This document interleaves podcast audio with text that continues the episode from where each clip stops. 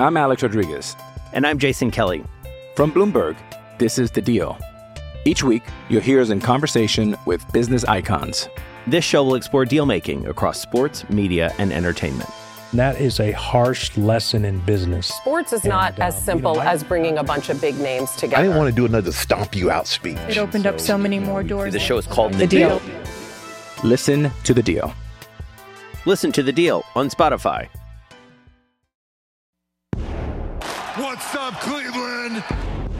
You ready? We're off and running here in Cleveland. This is the Rich Eisen Show with guest host Ryan Leaf. With the second pick, the New York Jets select Zach Wilson. With the 14th pick, the New York Jets select Alijah Vera Tucker. Live from the Rich Eisen Show studio in Los Angeles. Today's guests former Falcons general manager Thomas Dimitroff, NFL Network reporter Steve Wyche, plus your complete NFL draft recap and more. And now, sitting in for Rich, it's Ryan Leaf. Welcome, welcome, welcome, everybody, to the Rich Eisen Show. Another day. Wow. Bromance. I told you yesterday there's a bromance brewing here. Can't quit, we can't quit you. Yeah. Can't quit me, guys. what it do? Uh, TJ Jefferson here to my right. Jason Feller. Hey. Ones and twos right there. He said, hey, hey. Chris Brockman, as always, helping me out uh, today. I'm What's up, Ryan Ryan? Leaf. What's up, buddy? Filling in for Rich Eisen, by the way. What up, Um, What's up? What's up? Uh, did something go down yesterday? That was kind of uh, my a big God. deal. Oh, um, Impact Wrestling had a card on where Kenny Omega was supposed to come to Kenny Omega. defend the A. Oh, wait a minute, that's not what we're. I did a li- I did like a live reaction show last night, and I could only make it through ten picks. I just I was like I'm I'm tired of reacting to this. I just That's I a did this all day long. How lo- it took four hours and fifteen minutes last night for the first round of the NFL draft. Okay, It was long. it was long. It was long. Um, But that's because it's made for television, right? no, That's it the is reason. it is definitely You know, made for television. it is a TV program. It is a TV program. Yeah. Kings of Leon, bring in. of Leon, you know, go. playing "Sex on Fire" before the um first round NFL draft. Uh, the biggest story, the bombshell, right after we got off the air yesterday, was all of a sudden all these stories started. You know, percolating, coming out that Aaron Rodgers is done. He thought he was on his way to San Francisco Wednesday night. Yeah, he did. He thought he uh, the the Packers had told him uh, we are going to trade you this offseason and then about faced it and said no we're, you're going to stay put and he was just like i'm just i'm just tired of you guys doing nothing for me right? Never drafted an offensive player in the first round of the nfl draft during his time there except who? Jordan Love. jordan love. His replacement. So thank you for nothing green bay. You had a uh, next generation quarterback over a lengthy period of time, and you were only able to get to one Super Bowl. And uh, this is a terrible miscarriage of justice by this Green Bay Packers organization through that time. I hope he gets to a place where he gets another chance to win a championship. Now, San Francisco seemingly is out of the conversation. Now, we're, we're going to have to get into this San Francisco talk because if they're pushing to get Aaron Rodgers after they've made this trade, they weren't they weren't settled on Trey Lance then. It was they didn't know what the hell they were doing. Like if they can get Aaron Rodgers and not have to draft a quarterback at three and take somebody like Kyle Pitts, then it's a what does that look like? So we're gonna get into the we're gonna get into all the picks. We're gonna get into uh, the picks that I think were were terrible mistakes. There was about five teams that we're gonna we're gonna take the uh, um, the tisk the tisk to here in a little bit. But the Aaron Rodgers story, I don't care how big of the draft was yesterday. It dominated everything. Mark Schlereth on his radio show, like uh, minutes before the draft started, came out and said Denver now has a deal as close as you can have to being done for Aaron Rodgers to Denver. And then all of a sudden, at the ninth pick, the Broncos take Patrick Surtain the second. yep. And then everybody's trying to wrap their minds around what that could mean or what that could be. And oh, maybe they maybe they're going to send it, him along to Green Bay uh, as a flip flop. And I go, why did Green Bay take another corner at the end of the round. They needed a wide receiver. And- and They needed a guy that was in the middle. Elijah Moore for me was was the guy uh, that you have to go with there. And they once again take a corner. People say, well, they needed a corner. Did they? They had three picks in the NFC Championship game last year. I don't think corner was the problem. So again, the Packers do nothing to help Aaron Rodgers. And if they don't choose to do anything and forcibly say, hey, you play out your contract here, um, I don't know what happens. The word is that Aaron says, hey, I'm either out of here or I'm done playing. Jeopardy host, I guess, next. Seems like it. I mean, some kind of game show. I remember Chris Sims came on here yesterday and said he's heard all the scuttlebutt. He knows Aaron's unhappy, expects him to play this year, but that's it. This will be his last year in Green Bay. We'll see. We'll see what kind of standoff results from this because one is coming. He is pissed. He's and that pick last night didn't help. No, I mean, just another, just another uh, example Just of another fu to Aaron. Rodgers. Right. Why do they keep doing it? I, I have no idea. I've never seen a guy that's been more important to an organization been given the middle finger by the organization just constantly year after year after year. And it's now it's it's it's almost become like a joke Yeah. now that oh Green Bay's not going to do anything to help Aaron Rodgers here. They're just they're they're not going to. And it's, it's funny now. It's not funny to Aaron Rodgers. He clearly does not want to be a part of that conversation anymore. But the first round takes place. Nothing new, right? In picks one and two, Trevor Lawrence to the Jags, Yep. Zach Wilson to the Jets. Um, we talked to Chris Sims yesterday, and we had Rich on the show to talk about his time there and him being a Jets fan. And I just, I, I simply said, you know, unfortunately, last night was Zach Wilson's highlight with the New York Jets of his career. We'll see you in three years with a new head coach and a new quarterback, whoever that's going to be. Oh, oh, come on. It's not his fault. It's not his fault. You know, he's going to the Jets. It's the Jets' fault. All right. But maybe they'll figure it out this Yeah, time. Yeah, maybe they will. Yeah. And I and I, I'm all Total for that. I will allow Yeah. that. I will allow that to happen. The playbook of Mormon. There we go. New Zach City. New Zach City. How did we I not come up can't believe we didn't think about that when we were all about Zach's Fifth Avenue and all this, but the New York Post New York Daily News, the New York Post back page, of course, nailed it. nailed it. New Zach City. New Zach Zach, City. City. I am so d- disappointed in myself, guys. I'm better than that. I should. I mean, I, I want. I'd love to see what the what the uh, New York Post in the in the in the had when Darnold was was secured and when Sanchez was secured. You know, it's it's the, this is the same thing. There's a reason yeah. why bad teams are always drafted at the top of the draft and going through this process. The New York Jets are a bad organization from top to bottom systemically. So, therefore, until I see some sort of other evidentiary proof, this is the road I'm walking with them. I'm like, all right, I'll see you in three years when you get a new coach and uh, a new quarterback again. That's what they do. That's what the that's what the Jets are known for. That's what the Jets do. They don't win games and go to playoffs. They get new coaches and new quarterbacks.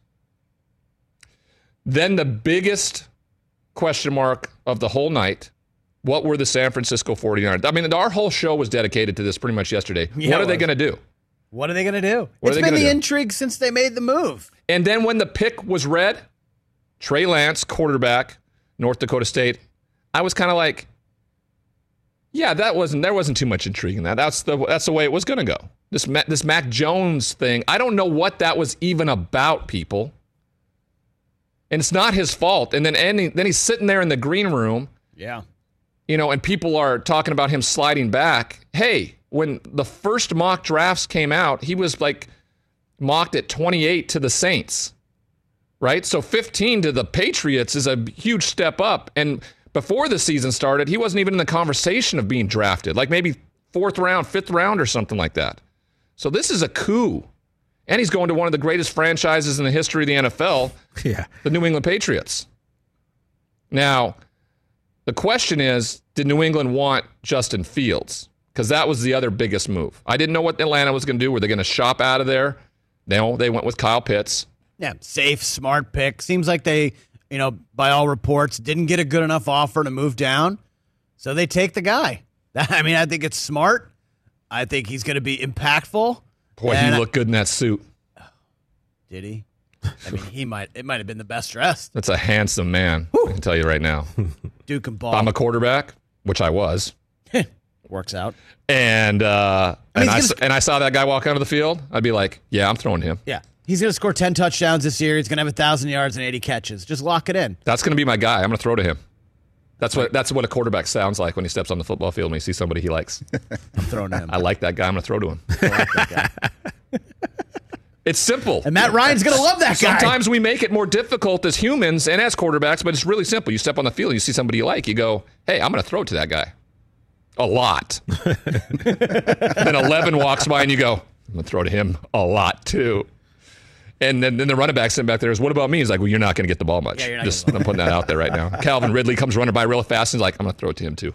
a lot. A lot. a lot We have to score 50 points, by the way, Yeah, because a our defense to win. stinks. So, all right, we're going to get into the the meat of the draft and some of the the god the god awful picks. Right, uh, Bengals. Oh, they bungle it once again. The Dolphins. Come on, guys.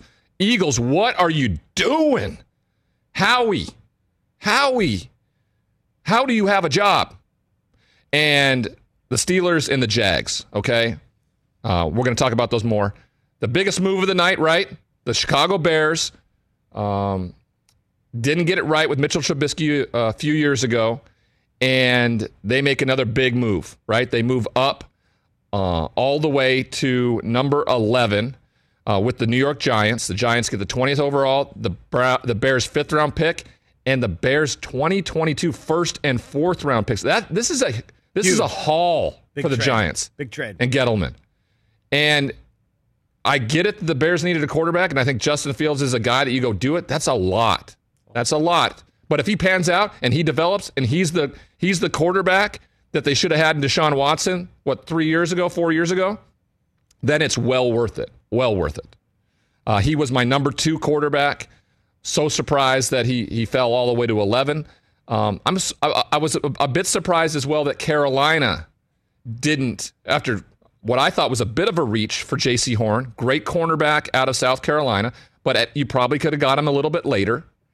That they weren't uh, taking calls from the Bears because the Bears had to look at like we have they, they had to have been really thinking that the Denver Broncos could actually take him at nine. So I was I was really surprised they didn't move to eight. But after it all went down and happened the way it did, them moving into eleven, and the Giants had nothing else to do there. They wanted to take DeVonta Smith at eleven, and when that was uh, when that was evaporated with the, the Philadelphia Eagles trade with the Dallas Cowboys to move ahead to take him, the Giants were like, we can move back, uh, we can get our guy that we want uh, in in a wide receiver, and they got a good one in Toney from Florida and boy, put together a ton, ton of draft capital. So, um, all in all, it was an entertaining draft. I don't like how long it takes. Those guys that do the live broadcast in all forms, Rich and the team and everything like that, the amount of talking. Oh. I did it for an hour and a half for 10 talking. picks, and I was like, like, like if you were watching my YouTube stream last night, you had to have been going like, boy, Leaf's tired. I was yawning. That's always a good look. You know, it was not a good broadcasting look for me, right? You know, I was, I was more invested uh, with uh, what this show was going to be. Yeah. Uh, you know, uh, today's guests, all right, at uh, at twelve twenty Eastern, Thomas Dimitroff, uh, Dimitroff from the Atlanta Falcons, former GM of the Atlanta Falcons. We'll get a good idea from him. And then Steve Wyche from NFL Network. He covers. He's now exclusively covering the Atlanta Falcons too. So it's a big Atlanta Falcons day because I like them at 35 to do something at the quarterback position. And who's the next guy in that next group right outside the five? And we're also going to get, hopefully, um, you know, the patriarch of the show here, Rich Eisen, to call in and and fill us in in the third hour about everything that went on last night, and then what today's going to look like. Today will be the second and third rounds, um, where the meat and the potatoes of these rosters are made. I really do believe this is where the general managers, the scouts, earn their money when they're able to get you know diamonds in the rough in the second and the third round. You really find that out, especially uh, at, at certain positions. So look forward to talking to those guys. Big show ahead. Yeah, Um, and we want to hear from you, man. Do you like what your team did last night? Are you pissed? Did you want them to take someone else? Did you want them to move up, trade down?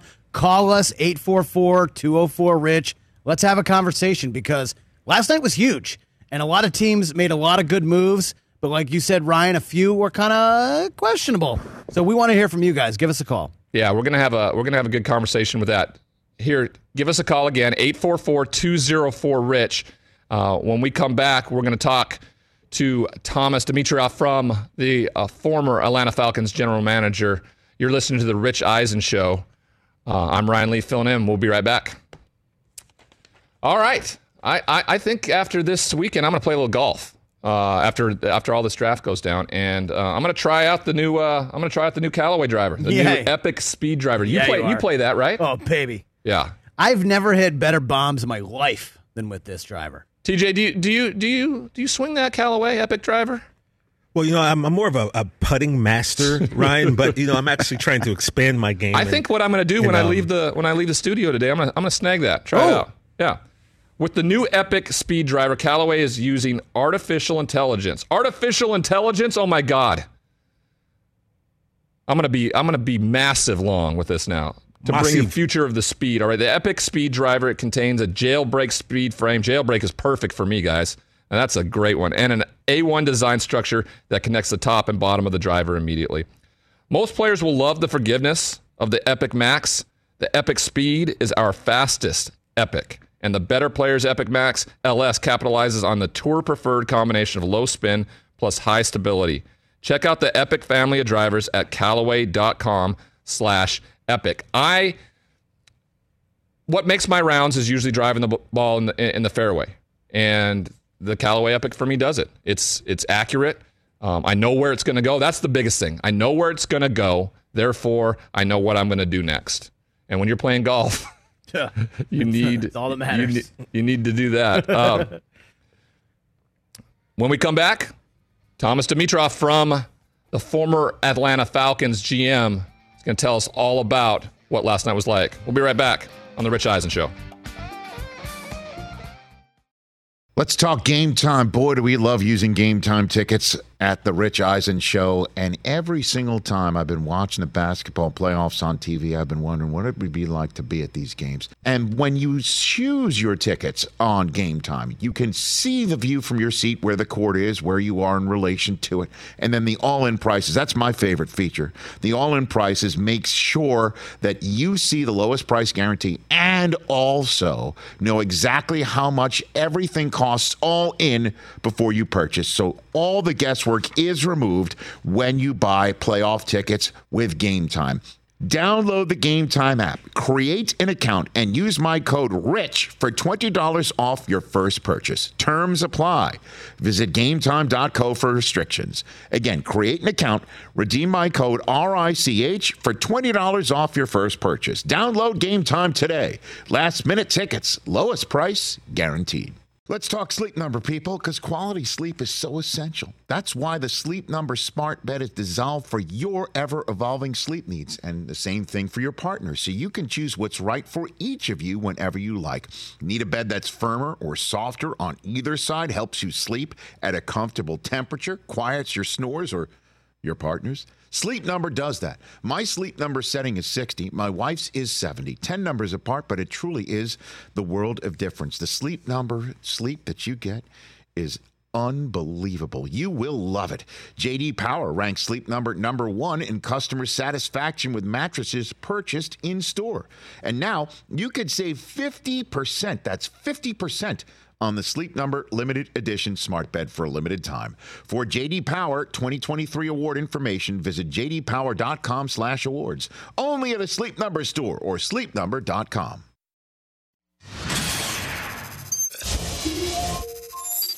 the Oscar-winning actress who played Mona Lisa Vito herself, Marisa Tomei, phoning into the Rich Eisen show. Are you there, Marisa? Hey, how you, how you doing, Marisa? Good. How you doing? I'm fine. So you just get dropped into the middle of the biggest sports story of the year. What's this been like for you, Marisa? Uh, I, I get a kick out of it. So, so basically, your phone blows up saying you have no. That guess what? Bill Belichick just dropped Mona Lisa Vito in a press conference. yeah, I kind of had to catch up on what was going on and the whole uh, Balls Gate or Deflate Gate. By the way, that should be the name. Ballsgate is a great name of this whole thing. I'm on the phone. Pesci and I texted about it. We thought it was we thought it was pretty funny. We, we both got a kick out of it. You, Joe Pesci texted you about this? Well, yeah, I texted him. He texted me. You know, we sent requisite emojis. What Joe Pesci emojis? Is that that that it might was, be you know, the cute one, the kiss, the blowing the kiss. Okay. That might be the biggest breaking news of this whole thing is the Joe Pesci emoji. So Marisa, seeing Bill Belichick play physics professor, can you can you I guess uh, critique his performance as a physics professor? Was it believable in your estimation, Marissa? I thought it was pretty, pretty, uh, pretty darn believable. I thought he, I thought he underrated himself, didn't you? I thought he went above and beyond. Well, I've, I've never heard of a football coach dropping physics knowledge like that. He would kick my ass in a physics test right now. I could tell you that. You know? I thought he could have maybe he could have maybe done it with the accent though. Like if there's activity in the ball relative to the rubbing process.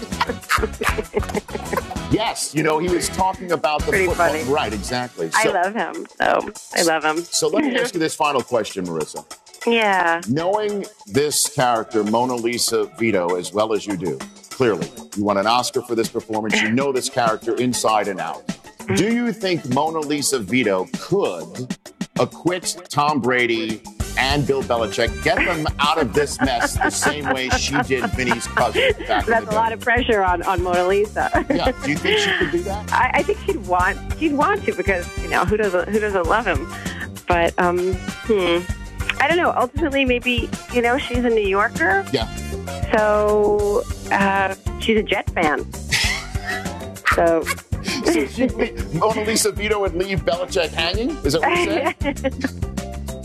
I don't know. It depends how many other how other cases are in the queue, perhaps. Maybe so. but he was definitely, you know, dead on balls accurate, as, as she would say, as she would say.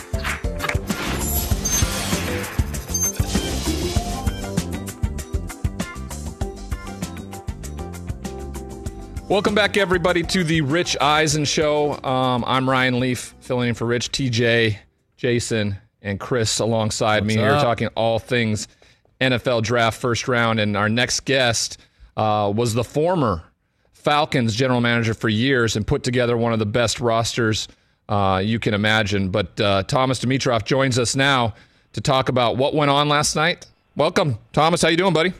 Ryan, what's up, man? I'm, I'm doing good. It, it was a fascinating evening. A lot of mystery, and that, that necessarily isn't always the case. We didn't really know what was going to happen at three and Yeah. four last night. That's exactly right. I mean, I was. It was one of the more intriguing, you know, top fives. You know, it, every year it's like that, as you know. I've, I've been at all parts of the draft. When you're back in 20s and above, it's it feels a little boring. Uh, when you're up in the early parts of the draft, of course, there's just a lot going on. There's a lot of trade information going on, a lot of discussion. So, I was. This is the first time, Ryan, in, in basically 30 years um, that I haven't been in a draft room. And interestingly enough, I texted Arthur, and I was about ready to uh, tell Arthur Blank, like, "Thanks for putting me in that spot." I, I say that facetiously and, and, and jokingly, of course, because we have a, a really good relationship. But there was a lot going on there. But from afar is what I'm saying. Stepping back and watching it, as you know, you probably have for a while. It was very different and intriguing for me in a lot of different ways. It, it, it's definitely different when you're not when you're not like intimately involved and the palpability in, in the room isn't there. You just it is you really realize it is a made for TV event now, and it the drama and the buildup and the drama that happened about two hours before the draft and Aaron Rodgers, the reigning MVP, name is is thrown out all over the place. There, tell me something. Is the fact that he didn't move before the draft happened, and I know we're not done with the draft, but the first round is a huge part of this. Is is is he? Does he have to be with another team before the draft is over, or he's expected to be a Green Bay Packer next year? I think you know I know Brian Gutekunst pretty well, and and you know they're they're they're adamant, and and uh, you know they are keeping him there. He is that organization. You and I both know. I mean, you know, Aaron Rodgers, what he is for that organization, it is it is big. It is it is huge in so many ways. It was so good for Coach LaFleur when he came in, and I knew him from being here in Atlanta. Good football coach, of course. It's a great spot to be stepping in as a, as a young GM and a, and a young head coach to having a quarterback like that. It's imperative that they get things right there. As you know, there's money involved here. There's a lot to it, I'm sure. Uh, I think there's more and more talk about that, though. Some of these big time players don't like in the very end that they're anchored into these organizations as much as they love them. You know, look, we see what Tom Brady did. That's unbelievable that he would ever have left. I thought he was going to the West Coast, but of course he stayed on the east side of the world and ended up, uh, you know, winning winning in our division, at least uh, what used to be my division here. So, you know, I think he ends up staying there. They just have to work through this big contract. Hopefully, it's not too dusty right now to make it uncomfortable. We're talking with Thomas Dimitroff, former Falcons general manager, two time NFL executive of the year. Is it managed? I mean, we haven't heard Aaron Rodgers say anything essentially. This is all back channel stuff we hear from from NFL insiders, but he is going to the Kentucky Derby this weekend and there's going to be a microphone that's thrown in front of his face. It is he's been so good with how he's handled the media through everything he's said, but can he make this thing even more problematic with just a few words out of his mouth that that complicate the, the situation more? I, yeah, I'm sure he could. Uh, Ryan, like you and I both know, obviously he's a very intelligent guy and very articulate, and he could choose his words uh, however he wants, Right. and, and, it, and it could. But the reality is, it's out there now. I, I keep coming back to the idea, and I'm dealing with it from a different level now, obviously, with all the rumors about Julio Jones, uh, which is probably a segue into another prime, you know, uh, first ballot Hall of Fame, and I say that respectfully to the process. And you know, the talk about him moving from from this team is, you know, had me on my heels when I first heard it. Ryan, we we we sunk a lot of money into him, you know, and Matt Ryan, of course. They were two people that we were we were planning on signing for the rest of their NFL careers, and now it's one of the reasons, as you know, that would lead to a, a cap situation that becomes tight in an organization like Atlanta when you invest that much money in people. But you know, here is Julio right now, and all this information out there. He has not spoken about it. Once those players start speaking about it, it does become more complicated. If you're a general, you know, put on your general manager hat again, uh, and and talk about those two situations. You are managing a team. Uh, you have to be a capologist, of course, and and understand. In this year, the cap has gone down, where normally you have to be expecting the cap to go up because of the TV revenue.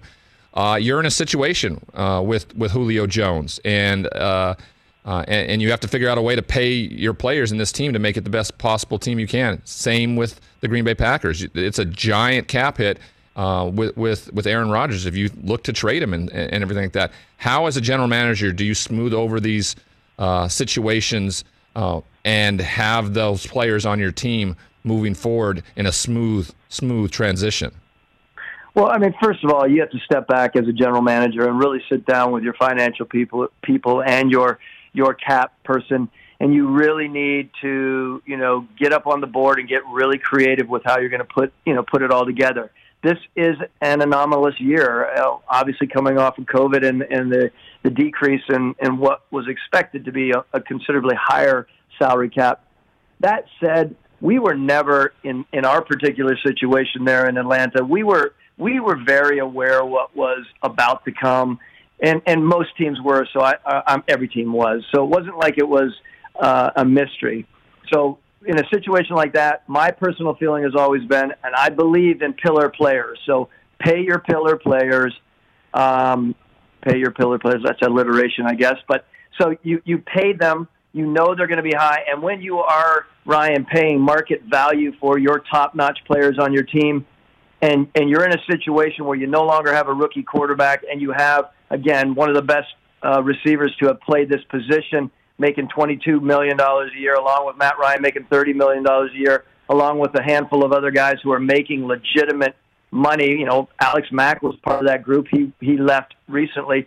That's a lot of money, and you have to decide as a as a general manager: do you want to move some of these players, be creative, uh, move some of the you know the bottom ten that you have you, that you're paying? You have to really look at that and see where you're going to come up with the money because you're more than likely not moving on from, of course, a Matt Ryan and a Julio Jones who have a ton of dead money attached to them again, that's how we set it up. We were not planning on moving them. It becomes very complicated when you have dead money attached. Yeah, uh, your your relationship with Ryan Gutekunst up in up in Green Bay. So, uh, crystal ball it for me. Uh, is is Aaron Rodgers uh, the quarterback under center for the Packers next season when Week One opens?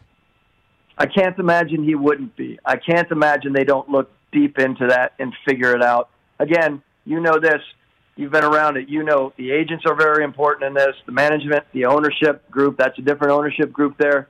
It all has to be mapped out. It all has to be, you know, strategically thought out and well thought out to get the deal done. And you have to continue to show love.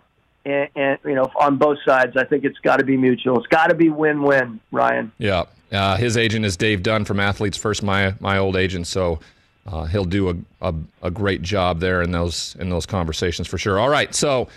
I, I love that we have we have you on the show today because I've really gotten involved this year on, on NFL radio and, and doing this show talking about the NFL draft and what goes through the mind of a general manager because I've I've developed this philosophy around what the NFL has become and I just really think that in free agency we saw a little bit more of it this year and in the draft I'd like to see more of it. You, you really go up and draft guys high that are passers, pass protectors, and pass rushers.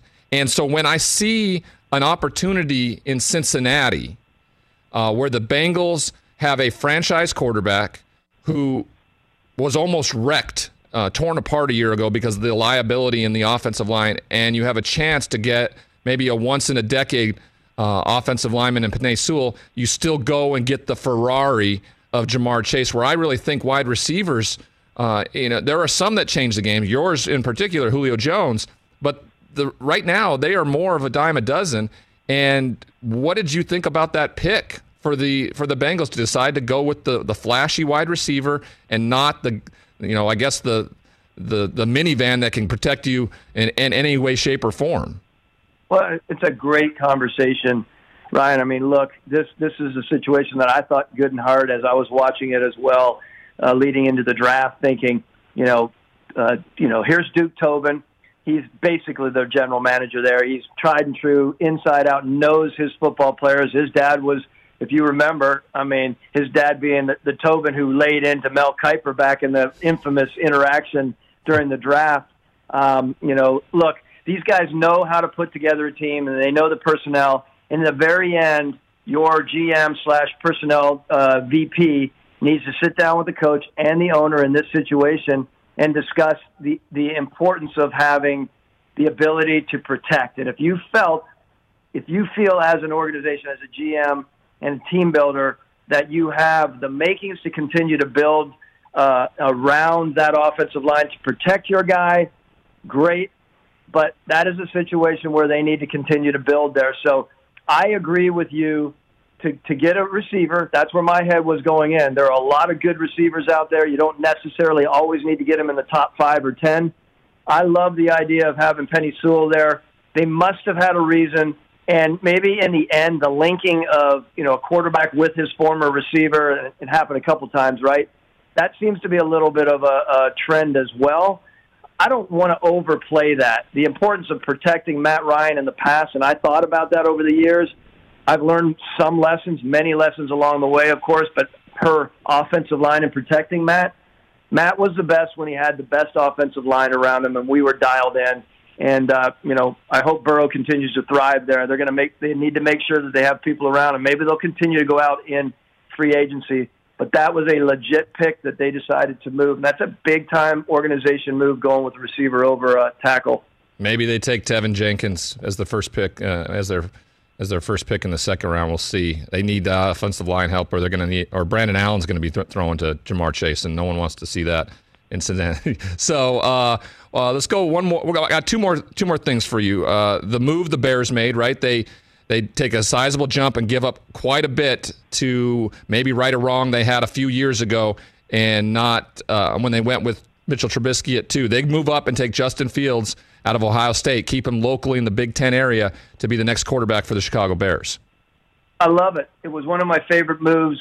You know, again, you have Ryan Pace and uh, you know uh, Matt Nagy, two really good football people who you know it's a it's a complicated year for them, meaning anytime you have hot, you know, uh, and, and steam on your seat, so to speak, and believe me, I've been through a lot of that in 13 years.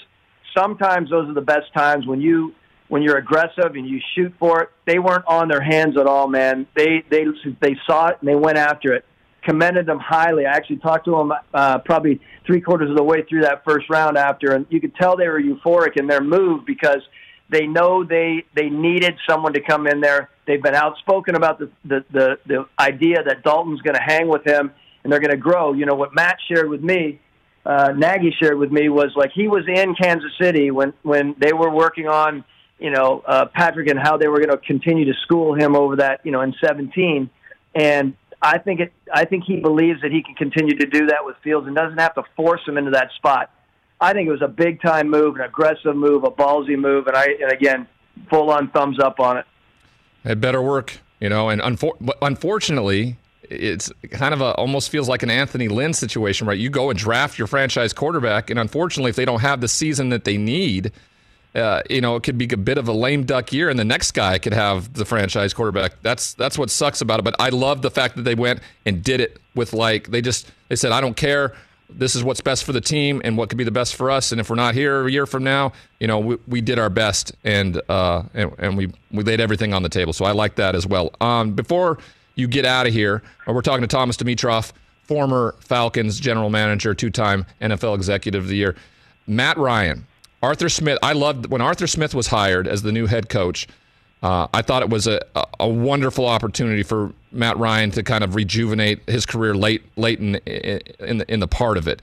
Uh, I think they're going to fit so well together, and I think Arthur felt that way too because there really wasn't much talk about quarterback anymore uh, when we were getting closer and closer to the draft. But do they go here in the second or third round and get that second tier quarterback, uh, the Kyle Trask, Kellen Mond, Davis Mills, uh, and and put them in a position in Atlanta? to be uh, the heir apparent to Matt Ryan when it's all done? Well, look, we we went through it. I mean, we all love you know um, Matt Schaub. Matt Schaub was there for a number of years, and obviously a, an aged veteran who did some really good things for us. But we were always looking in the next, you know, at least if if I were to still be there, we were looking over the last year and a half. Who's going to be the heir apparent to that Deuce? And a, you know, will it be an eventual you know, heir or will it, or an heir or will it be someone that we're just using as a number two while Matt continues to, you know, hopefully take us to a Super Bowl? I personally believe on that, by the way, and, I'm sure there are going to be a lot of questions about it around this city because there are a lot of people that, you know, they've watched Matt mature over the years and evolve. We, you know, got to 16 where we're just short coming up, you know, and historic loss. Matt had a hell of a season, of course. Here we are right now, uh, in in Atlanta, and people are going to be asking, what was on the table there at that fourth pick, and was it truly contingent on what the 49ers did?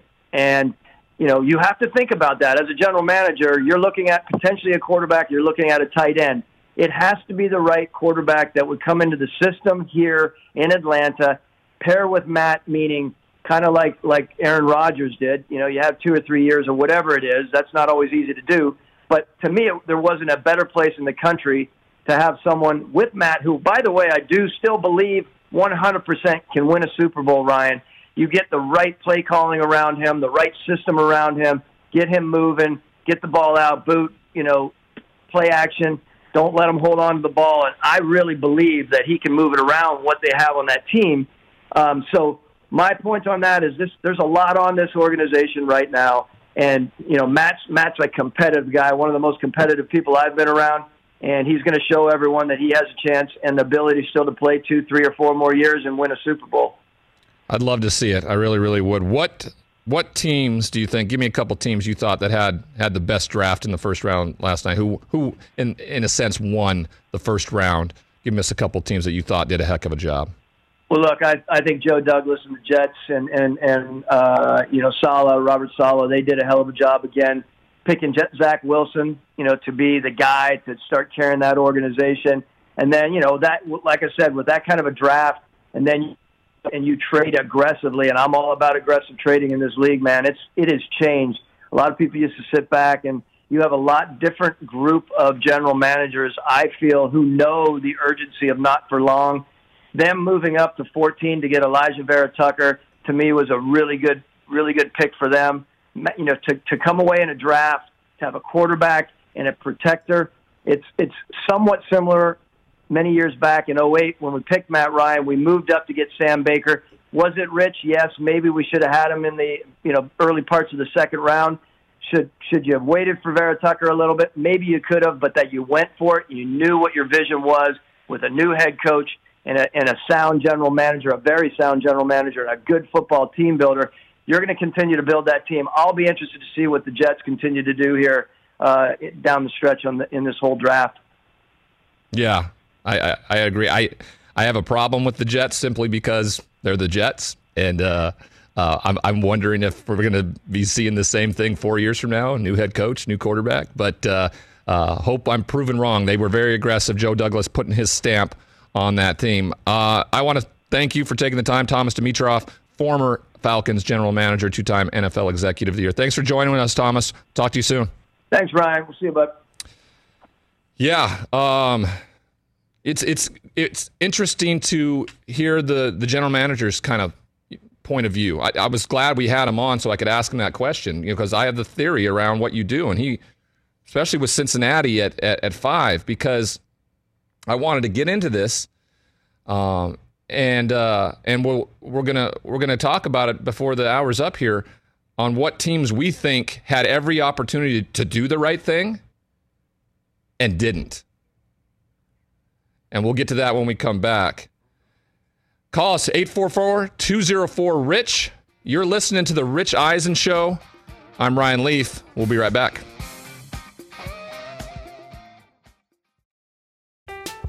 I'm Alex Rodriguez. And I'm Jason Kelly. From Bloomberg, this is The Deal. Each week, you'll hear us in conversation with business icons. This show will explore deal making across sports, media, and entertainment. That is a harsh lesson in business. Sports is not And, uh, as simple you know, I- as bringing a bunch of big names together. I didn't want to do another stomp you out speech. It opened up so many more doors. The show is called The Deal. Listen to the deal. Listen to the deal on Spotify. What's up, everyone? It's Reality Steve, your number one source for all things Bachelor Nation and reality TV. Every day, I'm giving you the behind the scenes juice and your info on all your Bachelor Nation stories and also interviewing some of your favorite reality stars. My name has been synonymous with spoilers, but I'm so much more than that. Give me a listen. The Reality Steve Podcast, part of the Believe Network. Just search B L E A V on YouTube or wherever you listen.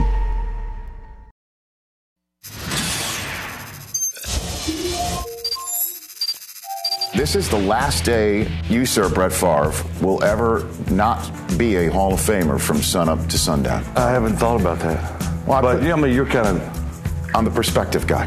That's what I do. What are your thoughts about the enshrinement here for the Pro Football Hall You know, sometimes because it's been a, as we were talking uh, prior to coming on, it, it's been a busy year Mm-hmm. or last eight eight months, I guess, and you almost kind of get inundated with all the stuff and, rather than just kind of like soaking it all in. Like this is really uh, just an incredible honor. Have you thought about who is going to present you in Canton next summer? Yeah. Um,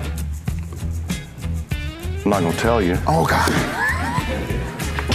No. Why'd you let me sit there for a few seconds like that, Brett? I mean, Uh, you thought about like I'm gonna, Well, you're I going to mean, throw it you out told there? me prior to coming on here. Yeah. Drama. Yes, Drama. I did. Yeah. So, well, you drama. so not- you know, it's so not you, rich. So you know who it is right now. You know. Who Yeah. Does that I do. person know who it is? Right Sort now? of. Sort of. Sort of. Is it Mooch? He wish. He wishes. if I had told you when you were starting out in, in Green Bay that you would be a Pro Football Hall of Famer with two grandchildren on the day that you're going, would you have believed I, it? no, I wouldn't have believed it. You know, I, it would it would be, uh, yeah, like really. It's just hard. You know, yeah, physically, but to be good or good enough for that long. Right. So everything I ever dreamed of, uh, hope would happen, has has come true, and then some. You do realize that After tomorrow night, when you're enshrined, that is your last chance to announce a comeback. Well, I you was, do realize you know, I was going to ask you, you know, like, say Sunday, if I said, you know, I think I'm going to play another. You can't do that? You can. You will can? You, will you do that on NFL game day morning? Will you make that announcement on NFL? Well, I'll Network? see how I feel Sunday morning. That's right. Wake you know? up. You know, it's a Super Sunday. You might feel that itch again. Do you miss it at all, though? One day where you're just You know, I, up like I, I re- I really don't. Um, you know, I missed the kind of the non-football stuff. You, you know, funny events and stuff. Right. But not. Like, if you know, you see a big win, yeah. you go, yeah, that's that's good. But the, the other team, yes, I don't miss being the other team, and it's just a matter of time before the bad hits. Before it comes and gets you. Yeah, so I don't miss that.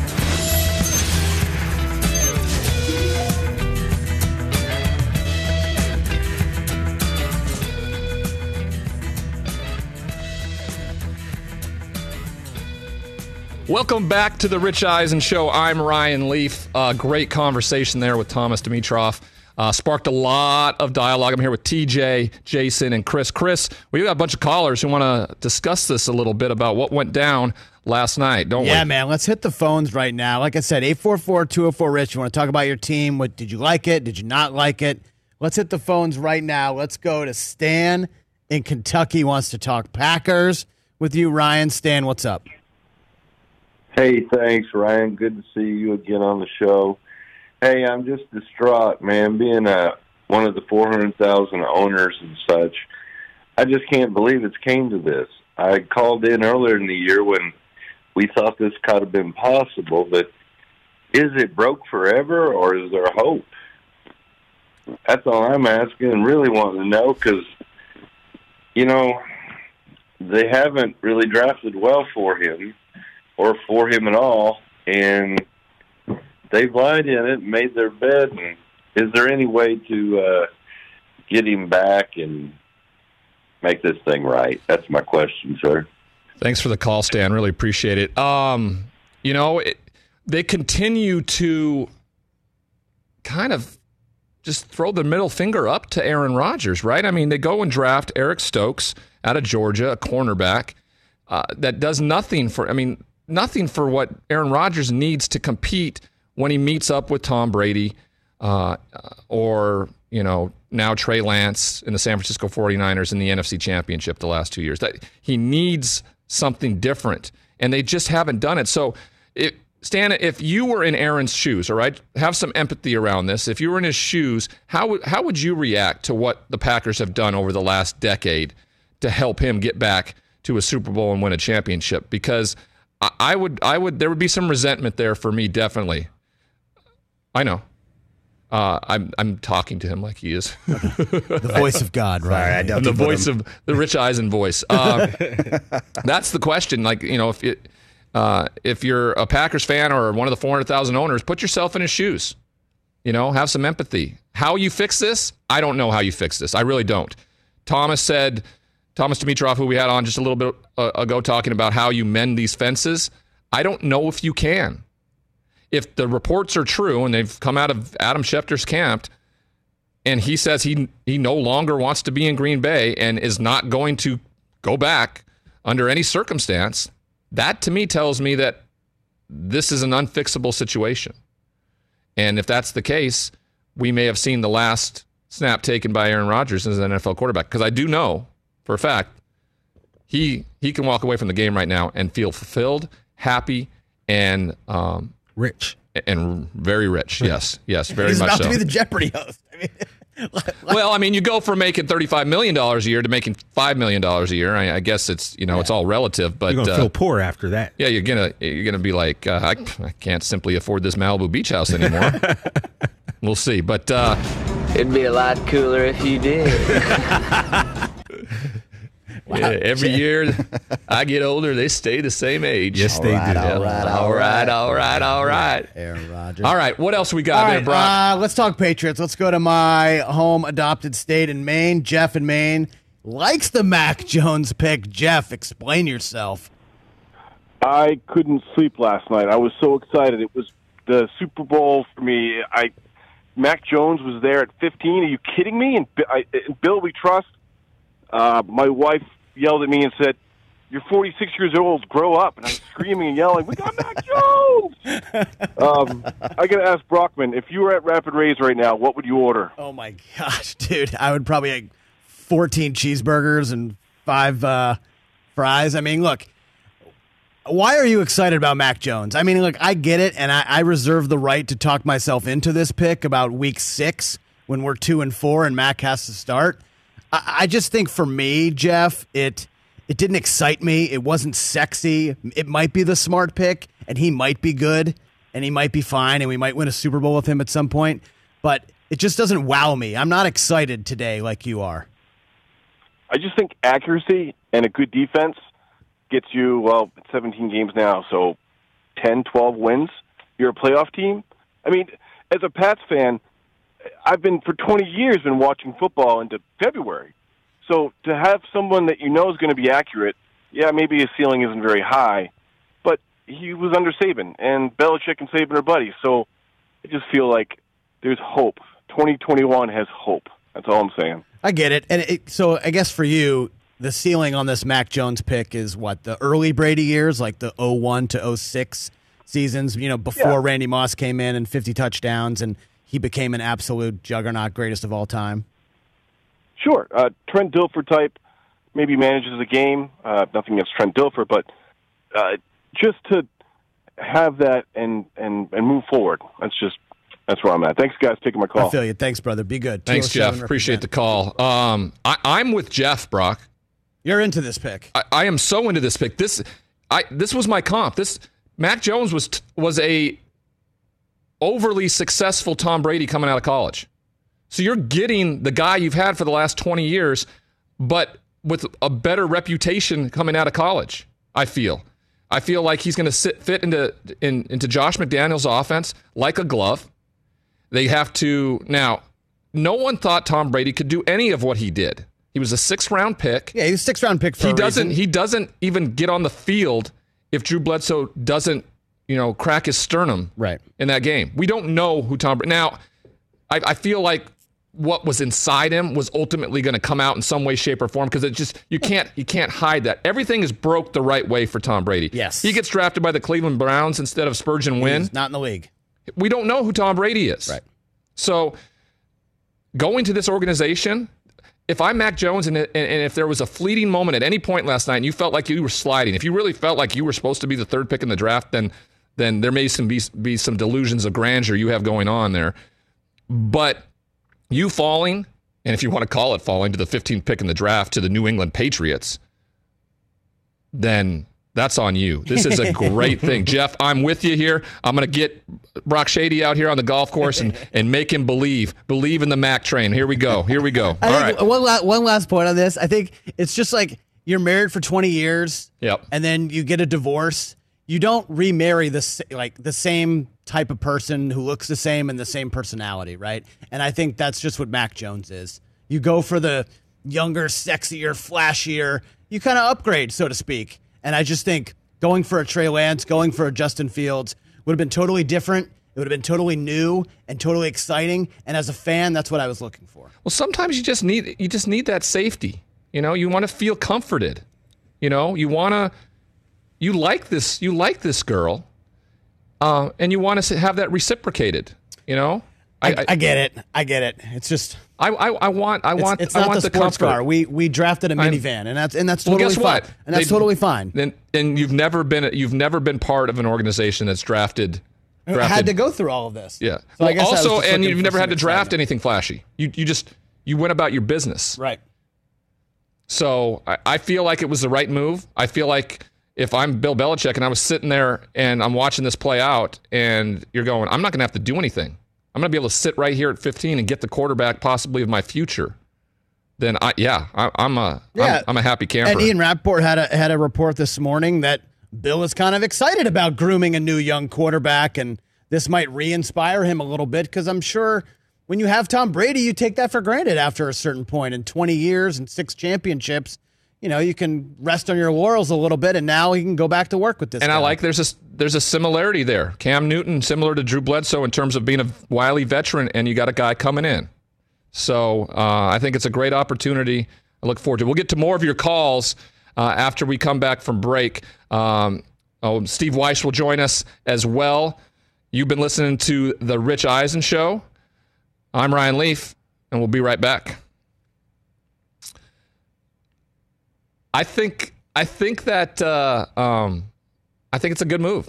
I, I, what I did like is I liked what the Dallas Cowboys did, TJ. Oh, me too. You know, I, I think that uh, I liked Micah Parsons. There was a lot of knocks on him for what you know some some off the field stuff and Yeah. and and the opt out. I mean, what's interesting is if you remember correctly, Jerry Jones making the point that like you know we don't we didn't necessarily like the guys that opted out last year, and then they go and draft draft the guy that that did. Um, You can't really hold that against anyone. I'm sorry. no, you can't. We were in a worldwide pandemic, folks, so a lot of people weren't sure. You don't know what what's going to happen. Um, and but what's interesting in all this is I do think it's it's going to set up a bit of a precedent. I really do. I think that we're going to see more players. You know, if they're in a position of power in terms of like, you know, let's say let's say Trevor Lawrence after winning the national championship is the number one overall pick and he can't be drafted for two more years. I, I, I'm gonna. I believe there's gonna be some players now moving forward that because the word opt out hadn't existed. Yeah. The word exists now in the vocabulary of these young players, and they will say, "Hey, I'm I'm not going to take the chance of getting injured." Essentially, what Davis Mills did uh, because of the injuries that he had at Stanford, he essentially opted out of next season to be a professional football player. And so I could see that happen more down the line because the word has been introduced to these players. They can go sign with an agent. They can train and train and train and get ready for it. The only disappointment, and we heard it from a lot of players, Rashawn Slater being one of them last night, about how disappointing it was not to play in that season. It was a shortened season in the Big Ten, but still watching his teammates, guys he's worked really hard with over the years, and not being able to play with them. That will be the, ultimately the thing that that holds some guys back. But I would not be surprised at all if we see players here in the next five years, uh, after having a breakout year and being considered a high draft pick, if they're not eligible, opting out of the next year and presenting themselves ready for the uh, the NFL draft the next year. I really do believe that's going to be the case. Um, when we come back, uh, like I said, we're going to talk to Steve Wyche uh, from NFL Network. Talk to him about what the Atlanta Falcons did, what they're going to do. We're going to talk about um, some of the mistakes I thought were made in the first round, and we're going to get to more of your calls uh, at 844 204 Rich. You're listening to The Rich Eisen Show. I'm Ryan Leaf, and we'll be right back.